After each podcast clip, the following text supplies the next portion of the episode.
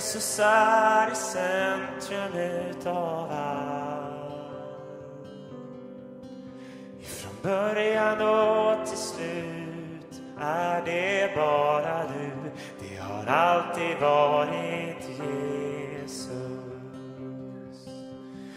Jesus, för inget annat håller och ingenting betyder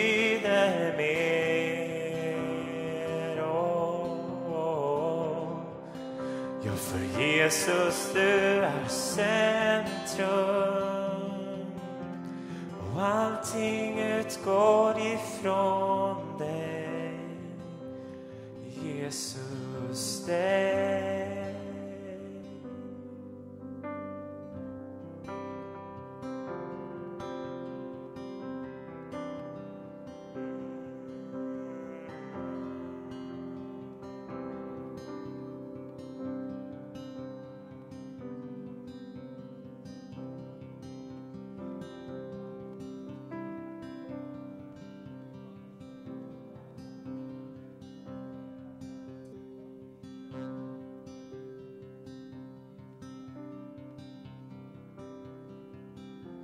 Amen, amen. Så bra, varsågod och sitt. Amen. Tack för lovsången grabbar, tack att ni hjälper oss att komma i förtroende. Ska jag ge dem en applåd bara? Så härligt. Amen. Eh, man kan prisa Gud hur länge som helst egentligen. Och det är bara att öva, för när vi kommer hem till himlen så blir det långa lovsångspass där, typ tio år i taget eller sådär. Innan man byter låt, inte vet jag. Amen. Men så härligt att se er allesammans. Tack för att ni kommer ut även om vi har så tillfälliga lokaler. Och jag tänker det också att vi får fortsätta vara pionjärer hela tiden. Och jag är så glad att mattan ska komma. Jag har bett till Gud, jag vill ha Gud att mattan ska komma. Vi har ju allting hemma. I, september så vill vi börja fixa i ordning det här, eller hur? Och när du går ut och in genom dörrarna också, så klappa lite på dörrposterna där och, och kalla på dörrar. Vi har inte fått tag på rätt dörrar, men de är på väg också. Eller hur? Amen, så kommer vi att ha allting i ordning så småningom. Så vi är jätteglada för det. Funkar den eller den? Den, okej, jag kör med den här, det går bra. Så, jag vill bara eh, understryka också det Hasse sa här om Afghanistan. Vi har ungefär 150 familjer i, i eh, vår familj, Livets Ords family mission som vi har kontakt med. Eh, vi har ju varit i de här länderna runt omkring flera gånger och det är samma folk och jag glömmer aldrig när vi var i Turkmenistan och de här eh, kom ett gäng kvinnor faktiskt och ville ha förbön, för vi bad för, för alla och så sa de be, be för oss. Eh, vi bor där på gränsen till Afghanistan och vi är evangelister, vi vittnar om Jesus. Och, och vad ska vi be för? Jo, be för oss för att, att, vi, att vi ska hålla ut när vi blir misshandlade. Uh, Okej? Liksom, jag har aldrig fått, hört någon som har, liksom, det var så vanligt för dem, för vi, vi har en börda att det är evangelium till det här folket och ibland så blir vi misshandlade när vi gör det, men be bara att vi ska få styrka att fortsätta. De bara inte att det ska upphöra, de bara att det ska få styrka att fortsätta. Och jag tänker det här är våra bröder, våra systrar och de ropar till Gud varje dag också. Ibland så får vi bara tänka till också att vi får, får stå tillsammans med dem och en gång i himlen så kommer vi att vara tillsammans, eller hur? Amen. Så idag så ska vi fortsätta prata om eh, vem Jesus är. Vi har ju haft det några gånger nu eh, efter sommaren och innan också, tala om Jesus. För jag eh, är så uppfylld av det här att jag tror att vi behöver få bara ny, ett nytt möte med Jesus, bli förälskade på nytt i Jesus.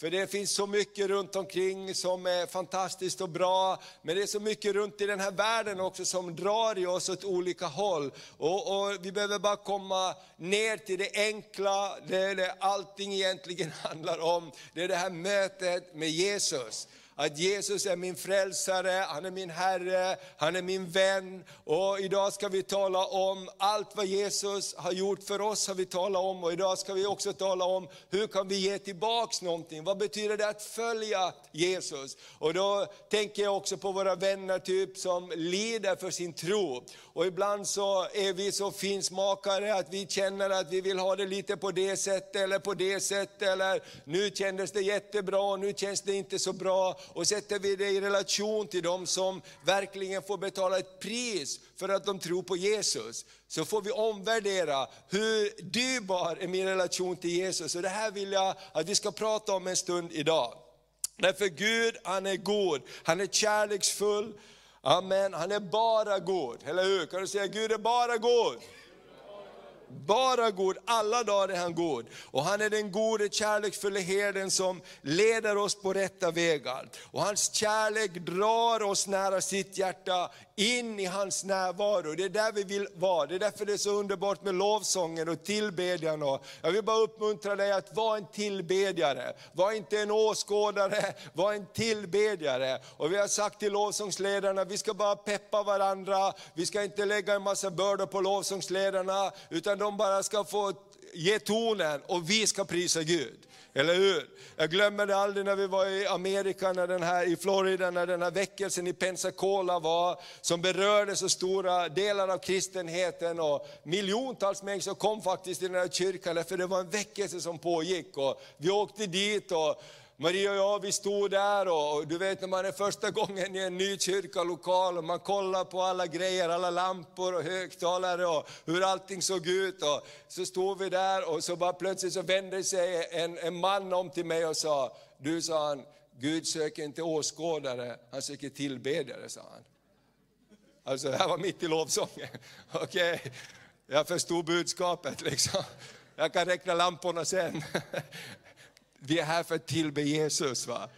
Vi är här för att tillbe Jesus och vi behöver honom och vi behöver få ett möte med honom om och om igen. Och, och då tänker jag så här att balansen till den här Guds närvaro, när vi har lovsång, när vi har tillbedjan, när vi är inne i den här goda, goda atmosfären av Guds närvaro, så finns det också ett liv med Jesus i efterföljelse av Jesus, när det inte känns så bra. När Bibeln säger att ta ditt kors och följ Jesus, utstå hån. Det står i Apostlagärningarna när de blev piskade eller när de blev hånade för att de följde Jesus, så står det att de var glada för att de hade utstått lidande för det namnets skull. Och jag tänker det är en annan proportion. Hur ofta är vi glada om någon är arg på oss för att vi är troende? Eller hur? Vi blir lite sura tillbaks eller så är vi bara tysta. Men jag tänker den här passionen och det är det jag tänkte vi skulle röra oss kring lite grann här idag. Och att Jesus gav sig helt för oss, för att vi skulle få frid, trygghet och upprättelse helt uppenbart. Han förde oss från mörkret till ljuset. Jesus sa, jag är ljuset. Från hat till kärlek, från trasighet till helighet. Det är det som Jesus gör. Och i hans närvaro så får vi uppleva helande också. Och Romarbrevet 2 säger att Guds godhet för oss till bättring. Guds godhet för oss till bättring. Ingen blåslampa för dig till bättring. Du blir bara kall och flyr, men Guds godhet för oss till bättring. Det, det, är den ena delen. Men då är också frågan, vad ska vi då ge tillbaks till honom? Därför att i en kärleksrelation finns det alltid ett flöde ut och ett flöde tillbaks. Eller hur? Det blir jättekonstigt om kärleksrelationen är bara en väg. Utan i en kärleksrelation, därför tron på Jesus bygger på en kärleksrelation. Han gav sitt liv för oss. Och vad kan vi ge tillbaks till honom? Och det är det jag tänker att vi ska titta på lite grann här idag. För frälsningen, att vara ett Guds barn, är en resa, det är våra liv här på jorden och den himmelska målet, det sammanflätas. Eller hur? Jesus sa, den som tror på mig, han ska leva om han än dör. Det är ett evigt liv. Jesus säger att du ska få evigt liv på insidan. Det betyder att det liv du lever med Jesus här är samma liv som kommer att fortsätta när du kommer hem till himlen. Eller hur? Du har vi har Jesus i våra hjärtan, vi har himlen i våra hjärtan. Därför tror jag inte heller att himlen kommer att bli en chock för oss. För att när vi är, har vant oss vid att tillbe Gud, att lova honom, så är det samma atmosfär som pågår i himlen. Och jag älskar den där tanken att i himlen pågår det inför tronen lovsång och tillbedjan. Det står att de står och tillber inför lammet hela tiden. Amen. Och när vi stämmer in i lovsången så tror jag vi stämmer in i den där lovsångskören som pågår i himlen. Och det är någonting som är sammanflätat. Och det första bibelordet vi läser här idag är från första Johannes brev kapitel 3 och vers 2 och 3. Om du har din bibel med eller telefon eller någonting annat du kan läsa i, så, så, så kan vi läsa från första Johannes kapitel 3, vers 2 till 3. Mina älskade, vi är, nu är vi Guds barn och än är det inte uppenbart vad vi ska bli. Ganska skön inställning. Nu är vi Guds barn, vi är älskade, vi är Guds barn och än är det inte uppenbart vad det ska bli. Men vi vet att när han uppenbaras kan vi bli lika honom, för då får vi se honom sådan han är. Och var och en som har det hoppet i honom renar sig liksom han är ren. Amen. Renar sig liksom han är ren. Därför vi, vi har en plan. Eller hur? Vi, vi lever här på jorden, men det finns ett mål. Igår hade vi bröllop och Elia och Lova gifte sig. Och de stod inte i en arbetsoverall, även om det var mycket jobb innan. De hade jättefina kläder. Elia hade väst och kostym och, och Lova hade vacker vit klänning med slöja och hela grejen. Därför att det var bröllop. Eller hur? De hade förberett sig hela tiden, det var ingen överraskning och sa, du imorgon gifter vi oss. Va? Nej, vad säger du? Nej, bröllop förbereder man. Eller hur? Man har en relation, man har en kärleksrelation, man bygger upp någonting, man bygger upp en förväntan, man förbereder sig för bröllopet. Och Bibeln säger så här, när vi väntar på Jesus så har vi en process i våra liv. Vi helgar oss, vi renar oss, liksom han är ren. Och det är det här som är, tror jag, det som vi kan ge tillbaks till honom också. Vi är kallade att arbeta på vår frälsning. Frälsningen, att bli räddad, att komma till tro, det är ett beslut och det är ett gensvar på Guds kärlek och nåd. Vi sa här i förra söndagen när vi hade församlingshelg att frälsningen, tron på Gud, bygger på nåden och kärleken. Det kan aldrig bygga på någonting annat. Guds kärlek, han gav sitt liv för oss. Guds nåd, hans villighet att förlåta oss, att ge oss allt vad vi behöver. Och vårt gensvar, jag tror. Eller hur? Och, och, den dagen när vi kommer bort ifrån att tron är någonting annat än nåd och kärlek, så har vi börjat bygga vår egen religion. Och vi säger att jag är lite bättre än dig, för jag läser flera kapitel än dig, och jag går oftare i kyrkan än dig, och så börjar vi bygga någon form av, av gradering. Och då är vi borta ifrån nåden och kärleken. Det, det, det, den andra delen är frälsningens väg i vår livslånga vandring. Jesus säger i Matteus 28, vers 18-20 så här, att eh, gå ut i hela världen, gör alla folk till, vadå? Lärjungar. Döpande dem i Faderns, Sonens och den heliga Andes namn. Och sen, lär dem att hålla allt vad jag har befallt er. Är det någon som har kommit fram där och check på den pointen? Att ni har lärt er allt vad Jesus har befallt? Det är ingen? Okej, okay, då har vi alla en resa att gå på den vägen. Och det är det som är den livslånga vandringen tillsammans med Jesus. Hur ska vi lära känna honom ännu mera? Hur ska vi lära känna det han har befallt oss? Och det är det som Bibeln talar om, att vi växer upp i vår tro. Vi är ju inte frälsningen, så antingen är du frälst eller så är du inte frälst. Eller hur?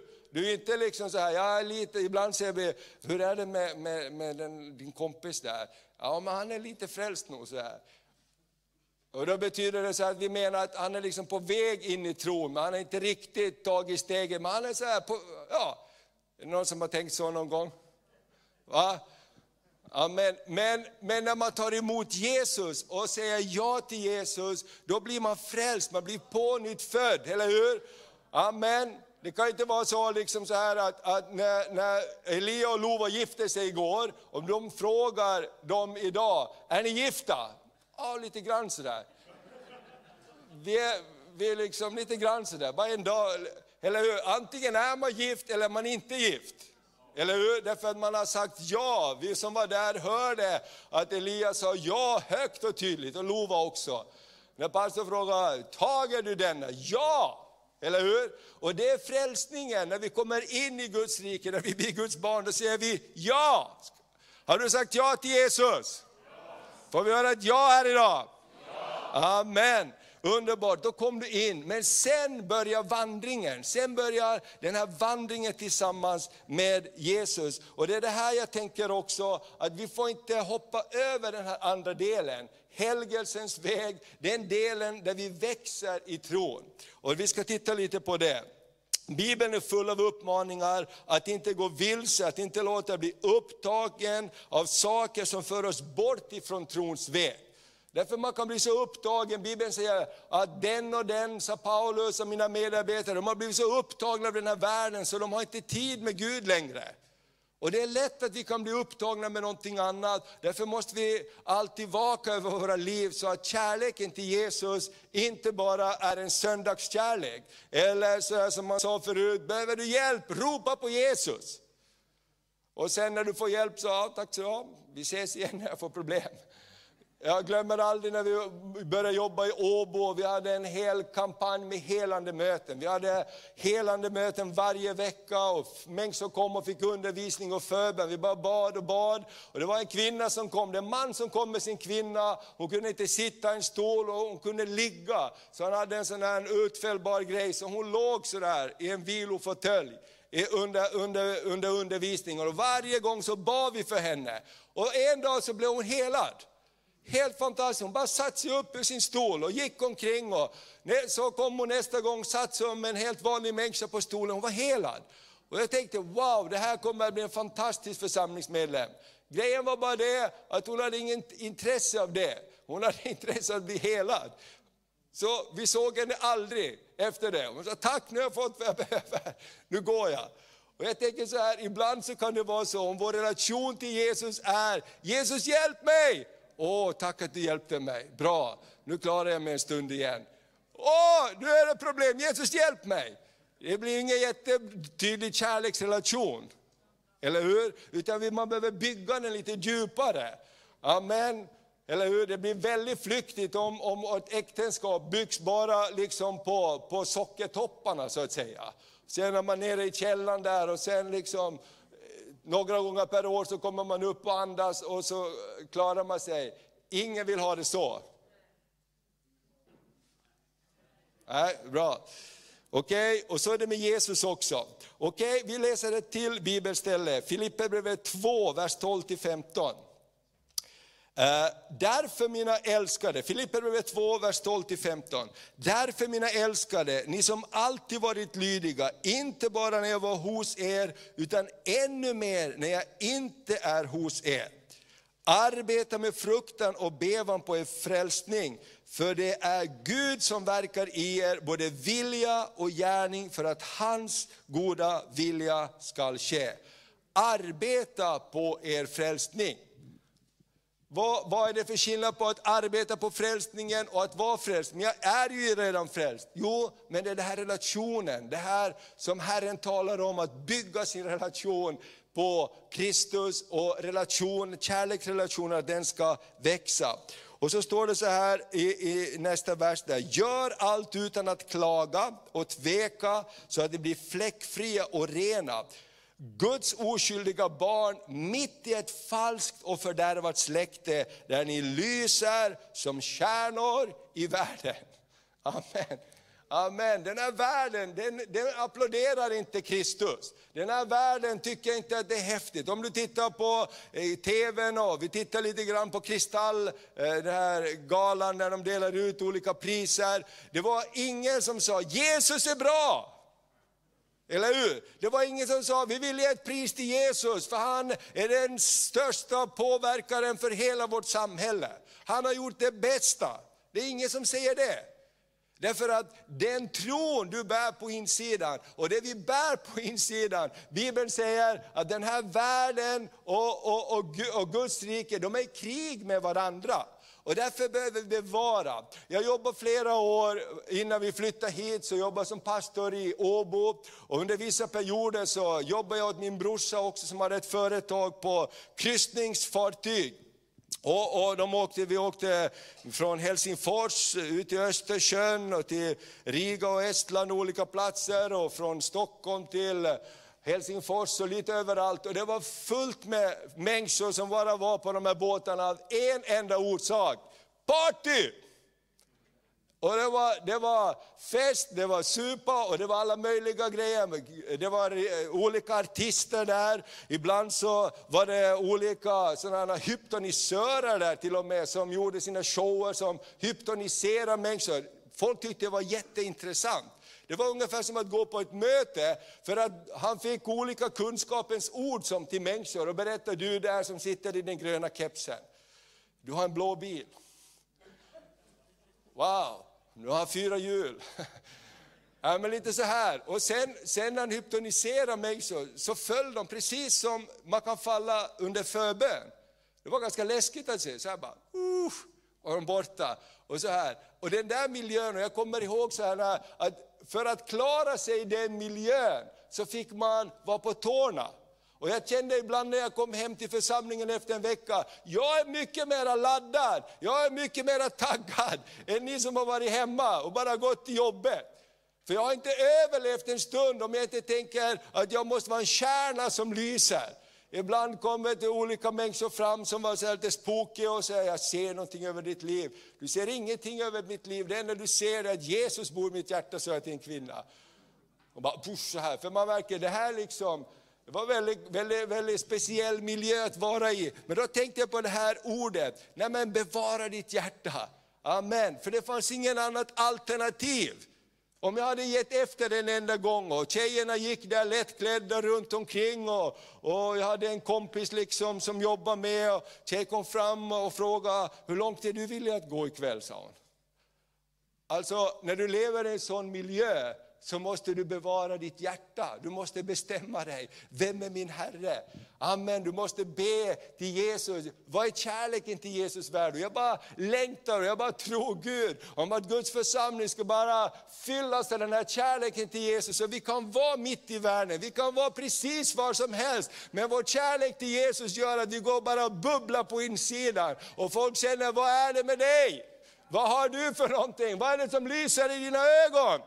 Amen. Och jag tänker så här, då är det ju spännande att vara kristen. Och jag kommer ihåg den där hypnotisören som var där, han var en känd, känd ni vet säkert vem det, vem det är. Och på, på kvällen efter showen, för jag var inte där på showen, jag jobbade med mitt, men på kvällen samlades man i, i mässen liksom, där alla personal sitter och käkar efteråt. Och då var personalen där och de ville ju också ha lite specialbehandling. Och jag bara satt där vid ett bord och bara, jag bara binder dessa orena andar, jag bara binder dem, det ska inte fungera någonting här i Jesu namn. Det var ju hur spännande som helst, eller hur? Istället för att gå under och vara rädd och säga Maria, kom och hämta mig härifrån, det är hemskt här så kan ju någonting taggas på insidan av oss. Eller hur? Men då behöver vi ju leva med Jesus. Amen, därför att jag har himlen som mål, jag har ett himmelskt perspektiv också. Amen. Och, och jag, jag, bara tänkte på det så många gånger, och det är det här som säger, Paulus säger så här, då kommer ni att lysa som stjärnor i världen. Och då handlar det också om det här, frälsningens väg, helgelsens väg. Och det är inget lätt jobb. Det är lätt att spåra ur och fastna i egen rättfärdighet för att jag har förtjänat min frälsning. Och det är fel, fel, fel. Efesierbrevet 2 säger, av nåden är ni frälsta, inte av gärningar för att ingen ska berömma sig. Därför att det här med helgelse, det kan spåra helt fel. Och till sist så är det fel på allting. Eller hur? Det är fel på gardinerna, det är något oandligt med gardinerna, de fladdrar på fel sätt och ljuset. Och det kan vara, det kan vara, man kan spåra ut totalt fel. Eller hur? Jag kände bara mattan här, det var någonting med de här vågorna i mattan alltså. Strunt i det! Jesus är större än allting annat. Alltså, vad, vad handlar helgelsen om? Jesus, jag vill bara lära känna dig mera. Så att mitt hjärta kan gå ut till andra människor, så jag kan lysa för dig. Jag struntar i vad jag är, vad jag jobbar, vad jag gör. Men Jesus, jag vill lysa för dig. Det är det som är det viktiga. Amen. Och, och nu måste vi läsa någonting här också. Amen. Eh, Guds kärlek och nåd för oss in i en gemenskap där jag är villig att förändra, lägga ner mitt eget liv för att följa Jesus. Amen. Och jag tänker så här, när jag lägger ner mitt eget liv för att följa Jesus i en kärleksrelation så förändras man. Amen. Men nu när Elia och Lova har gift sig också, det är så färskt här, man ser liksom Plötsligt så Elia som brukar ha svar på det mesta, nu ska jag fråga Lova om massa grejer plötsligt och så vidare. Va? Därför att man förändras av kärleken, eller hur? Det är inte bara vad jag vill. Det är som jag sa liksom för några söndagar sedan, hemligheten till ett långt äktenskap är att mannen alltid får sista ordet. Eller hur? Och vad är det sista ordet? Det är yes darling. Amen, det är yes darling. Amen. Alltså det finns någonting där som, som, som eh, happy wife, happy life. Brukar man säga. Amen hör vi här borta. Men kärleken påverkar oss och ger oss en energi som vi inte hade förut. Amen. Det ger oss en energi. Jag tänker på föräldrar som får barn. Ja, kärleken till, till de här barnen gör att de kan vara uppe på nätterna. Alltså jag bara tänkte, vi har ju har fem barn men de var små en gång. Och, och, och, ibland när de blev sjuk så kunde de liksom, eh, först var en magsjuk, sen var nästa magsjuk, sen var tredje magsjuk, sen var fjärde magsjuk. Och det bara liksom gick runt. Och man tänkte så här, hur, hur, om någon vanlig människa skulle väcka en och hålla på så där och bråka med en, man skulle ju bara checka ut. va. Alltså, jag har ingenting med det här att göra. va. Men kärleken gör ju liksom att det finns inget annat val. Eller hur?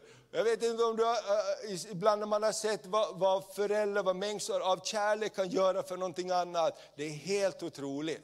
Det är helt otroligt. Det är helt otroligt. Och, och föräldrar kan göra vad som helst. Och där, där, där är också grundat i kärleken. Vi läser ett bibelord så här. Eh, där i Romarbrevet 12, vers 1 och 2. Och nu behöver vi komma här till, till eh, kärnan, det jag vill säga.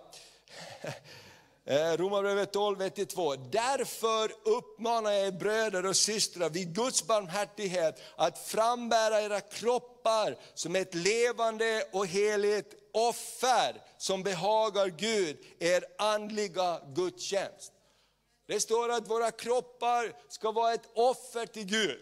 Och jag tänker så här, det är oftast bara tvärtom. Gud kom och möt mig, Gud bara rör vid mig. Så jag behöver bara känna att det är så bra allting. Och Gud vill det. Men då tänker jag så här, vad är mitt offer? Vad är ett offer? Offer är någonting som känns, eller hur? Offer är någonting verkligen som, som berör en. Och han säger så här, bär fram era liv som ett heligt offer som behagar Gud. Och anpassa er inte efter den här världen. Utan låt det förvandlas genom förnyelsen av ert sinne, så att ni kan pröva vad som är Guds vilja, det som är gott och fullkomligt och behagar honom. Amen.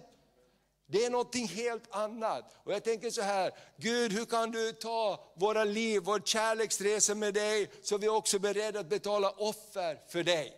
Amen. Du vet, en passion det gör att man är beredd att göra någonting extra. Och Jesus han, han utmanar oss med det här. Därför att vi behöver ha en utmaning och stå för någonting. Står du inte för någonting så kan du falla för vad som helst. Om du inte står för någonting så kan du falla för vad som helst. Vad är din värdering? Vad står du för? Vad står din tro för? Jag, jag, vi hade en tjej som bodde hos oss från Etiopien, i, i flera, några år bodde hon hos oss, hon hette Amsaya, några kommer ihåg henne. Hon kom som ensamkommande flyktingbarn, hon var ortodox. Och hon visste inte så mycket om sin tro, men en sak visste hon, fläsk äter vi inte. Och jag sa, men vi är ju alla kristna här och du bor, vi är pastorer här, du bor ju och följer med i kyrkan. Men vi äter ju fläsk, vi är också troende. Spelar ingen roll, sa hon. Fläsk äter vi inte, sa hon. Och jag tänkte vi beställer pizza och så beställer jag en stor så här, familjepizza ibland och så var det fläsk på pizzan. Men jag sa du kan, ju bara, du kan ju bara skrapa bort det och så äter du andra. Vi äter inte fläsk sa hon. Jag äter inte fläsk, jag är ortodox, förstår du? Och jag tänkte det här är en tjej, hon kommer ensam från ett annat land, hon har ingenstans att bo, vi öppnar vårt hem, hon får bo hos oss flera år, men hon hade en övertygelse som imponerar på mig. Ja, då, då äter jag ingenting, sa hon. Vi gick hon till sitt rum bara. Åh, vad vi hade många fantastiska diskussioner med Amsaya. Hon var fantastisk och, och, vi fick en jättefin relation. Men det imponerade på mig, hon stod för någonting, hon kunde inte förklara varför. Men hon bara visste, fläsk äter vi inte, sa hon. Ortodox äter inte fläsk, punkt slut. Varför har jag ingen aning om, men vi bara gör inte det.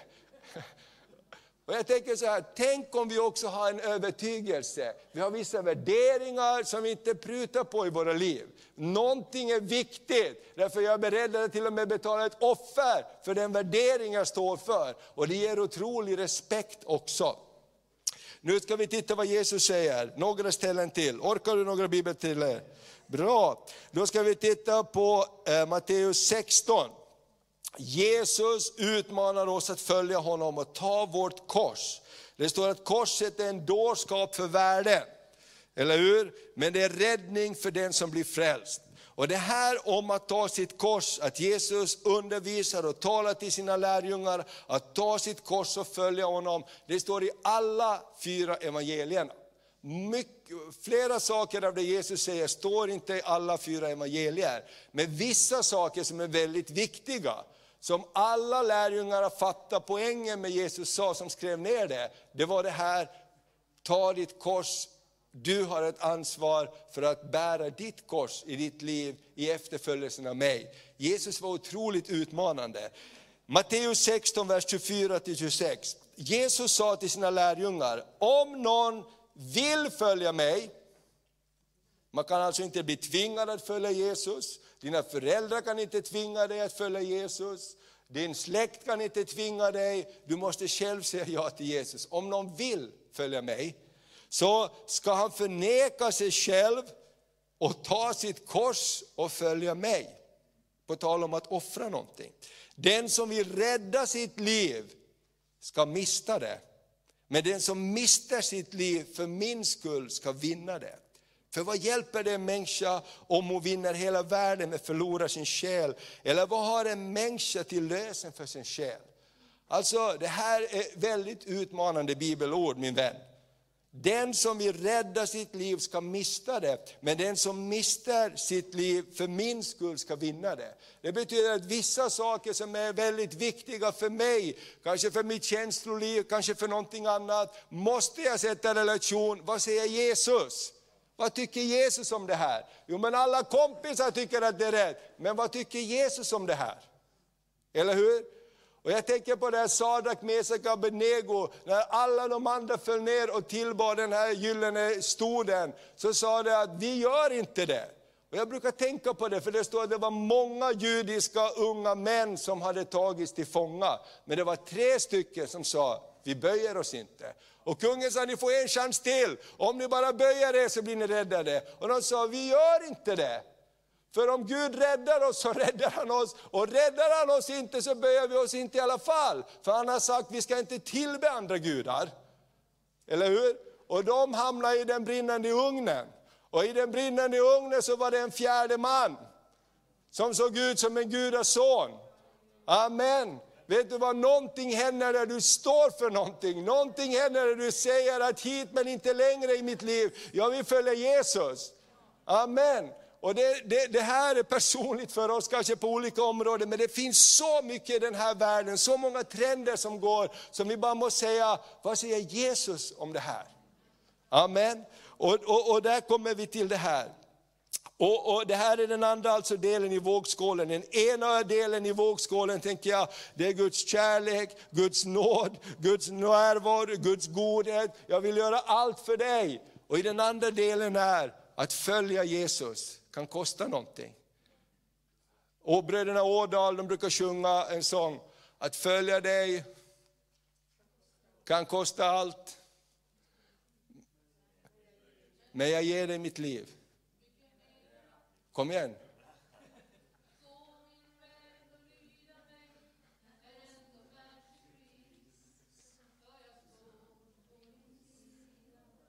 Amen.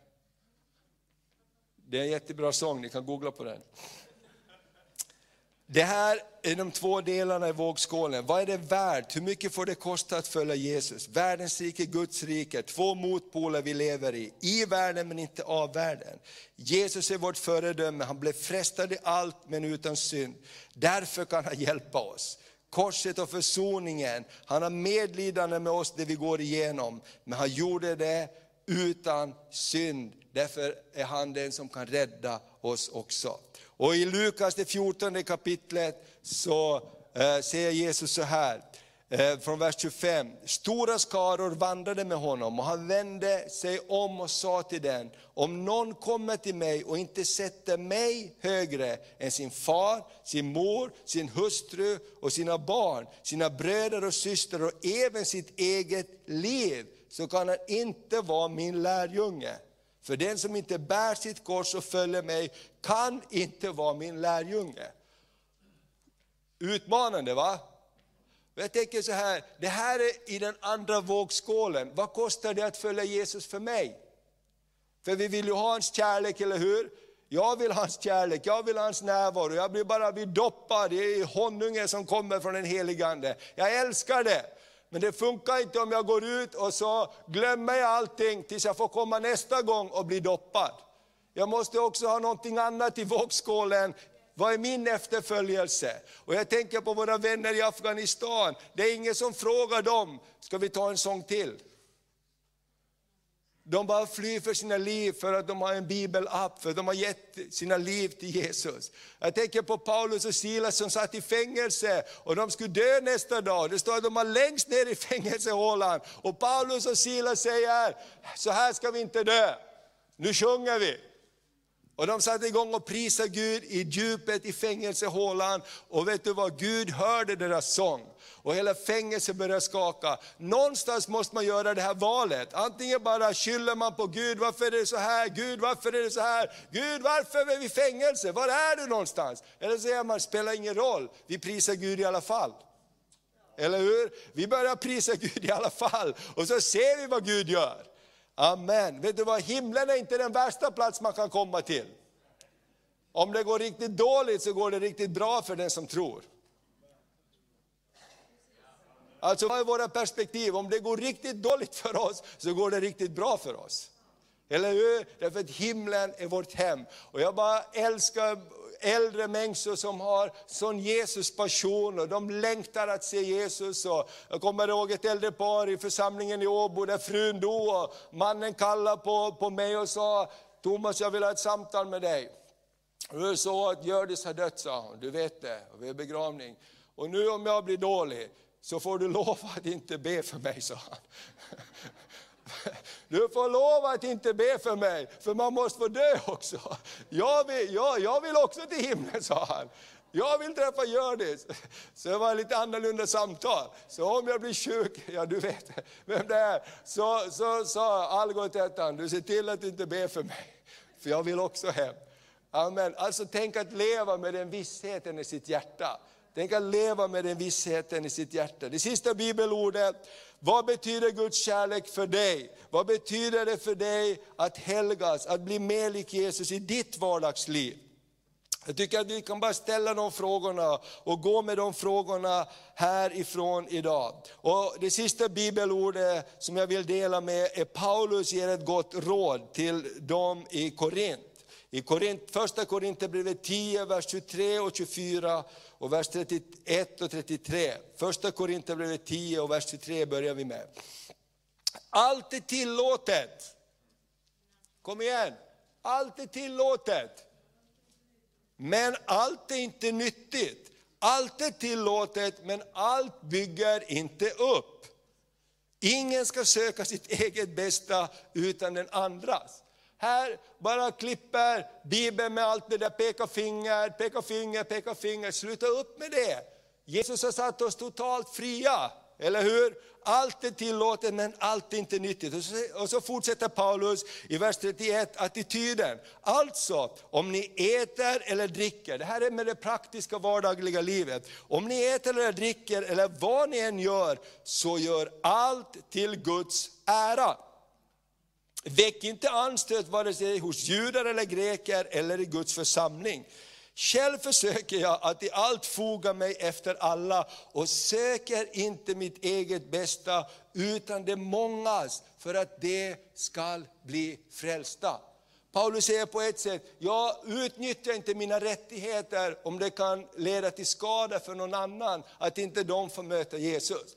Det handlar inte om att jag inte får, det handlar inte om vad som är tillåtet eller inte tillåtet. Det handlar om hur kan mitt liv göra så att det pekar på Jesus.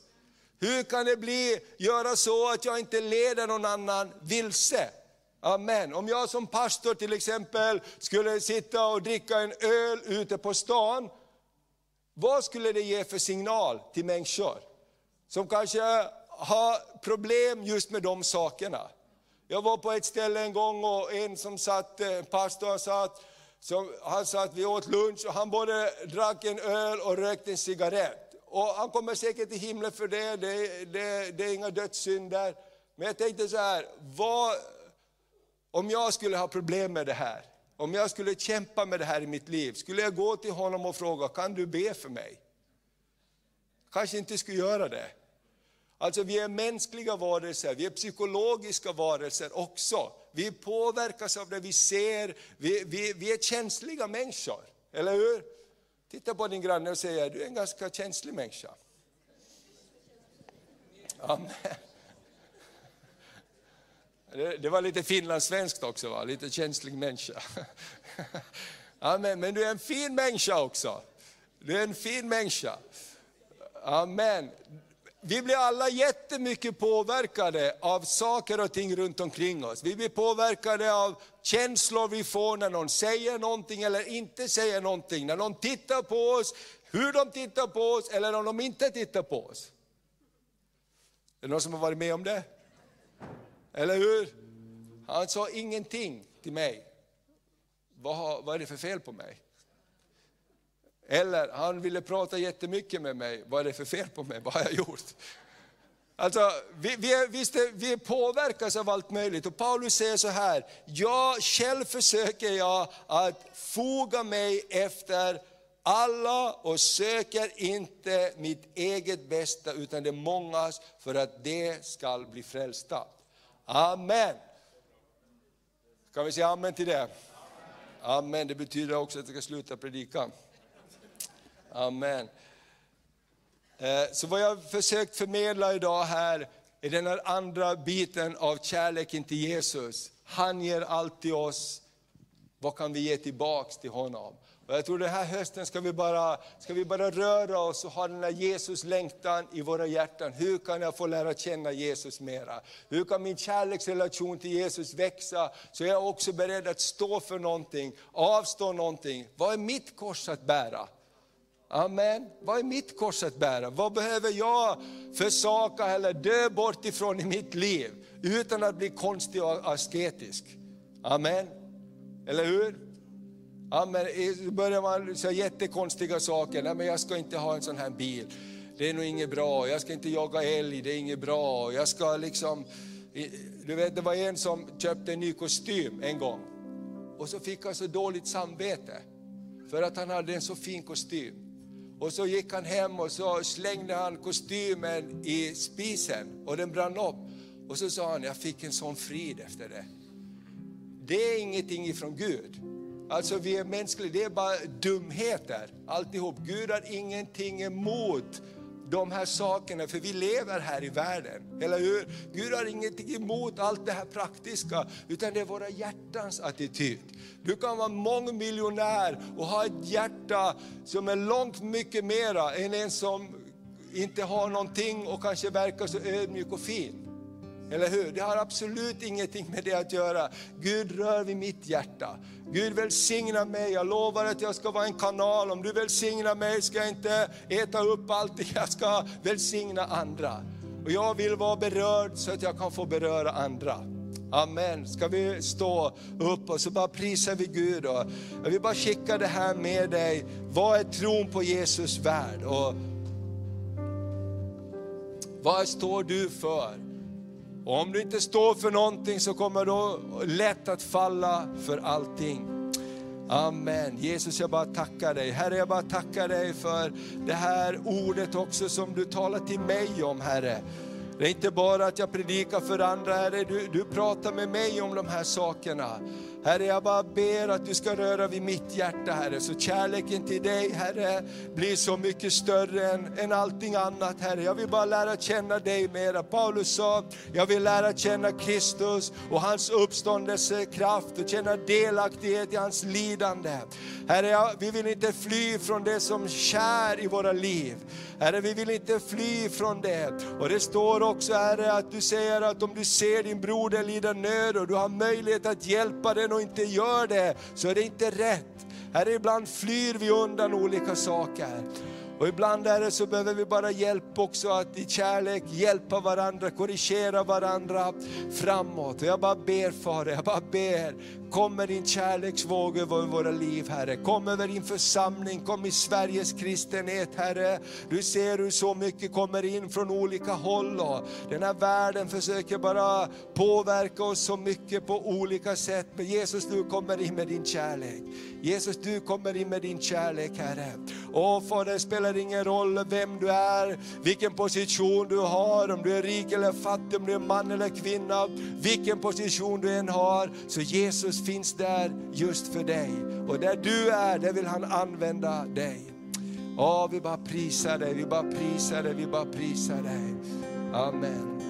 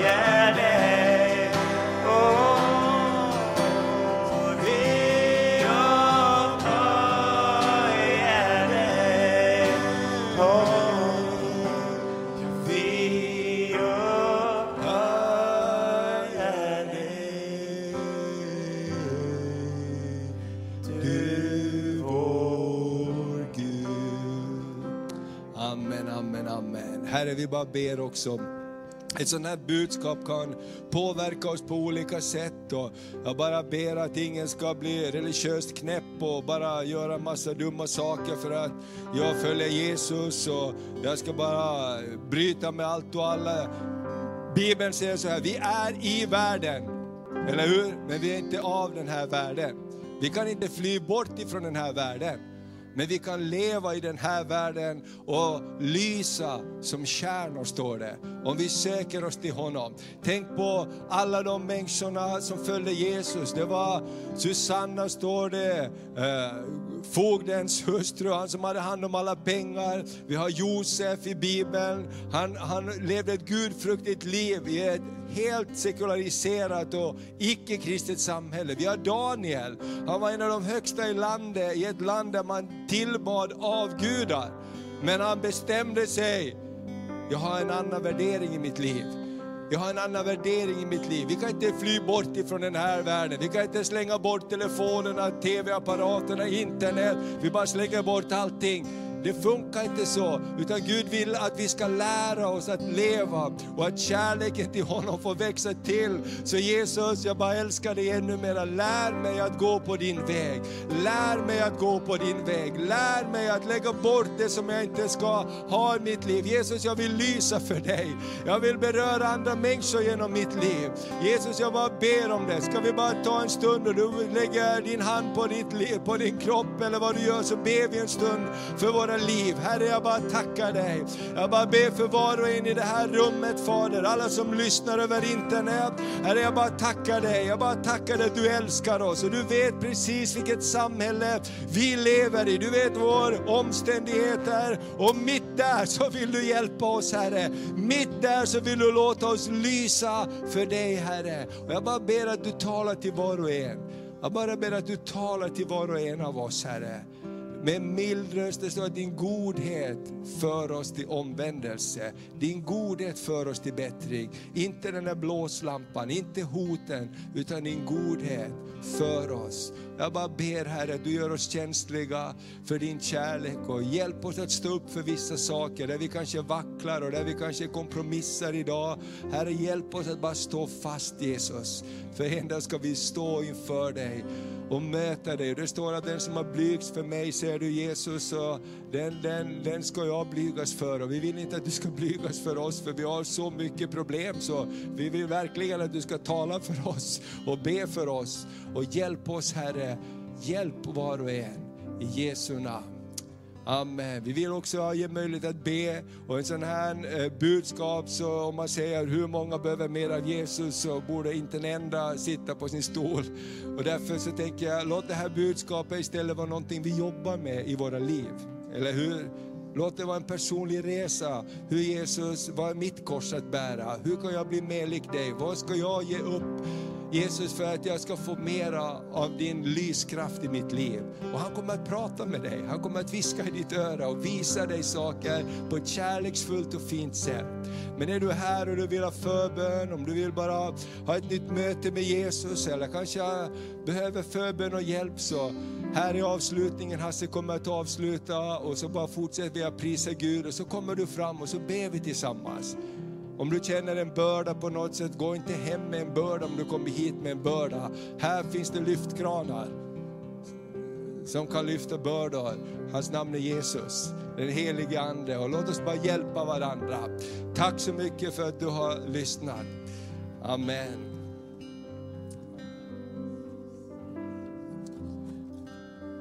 Tack pastor Thomas. Så mycket, så många sanningar. Vet att det är sanningen som sätter oss fri. Det är den som sätter dig fri. Varsågod och sitt så ska du få någon pålysningar. Och som Thomas sa så ska, vi, så ska du få förbön med handpåläggning om du vill. Men jag kan inte komma från det här att jag tror att du är här och du är inte riktigt säker på om du är kungabarn. Du är inte riktigt säker. Du kanske har varit kungabarn, men du är inte riktigt säker. Så ska du få förbön, så ska vi bara hjälpa varandra och lyfta varandra.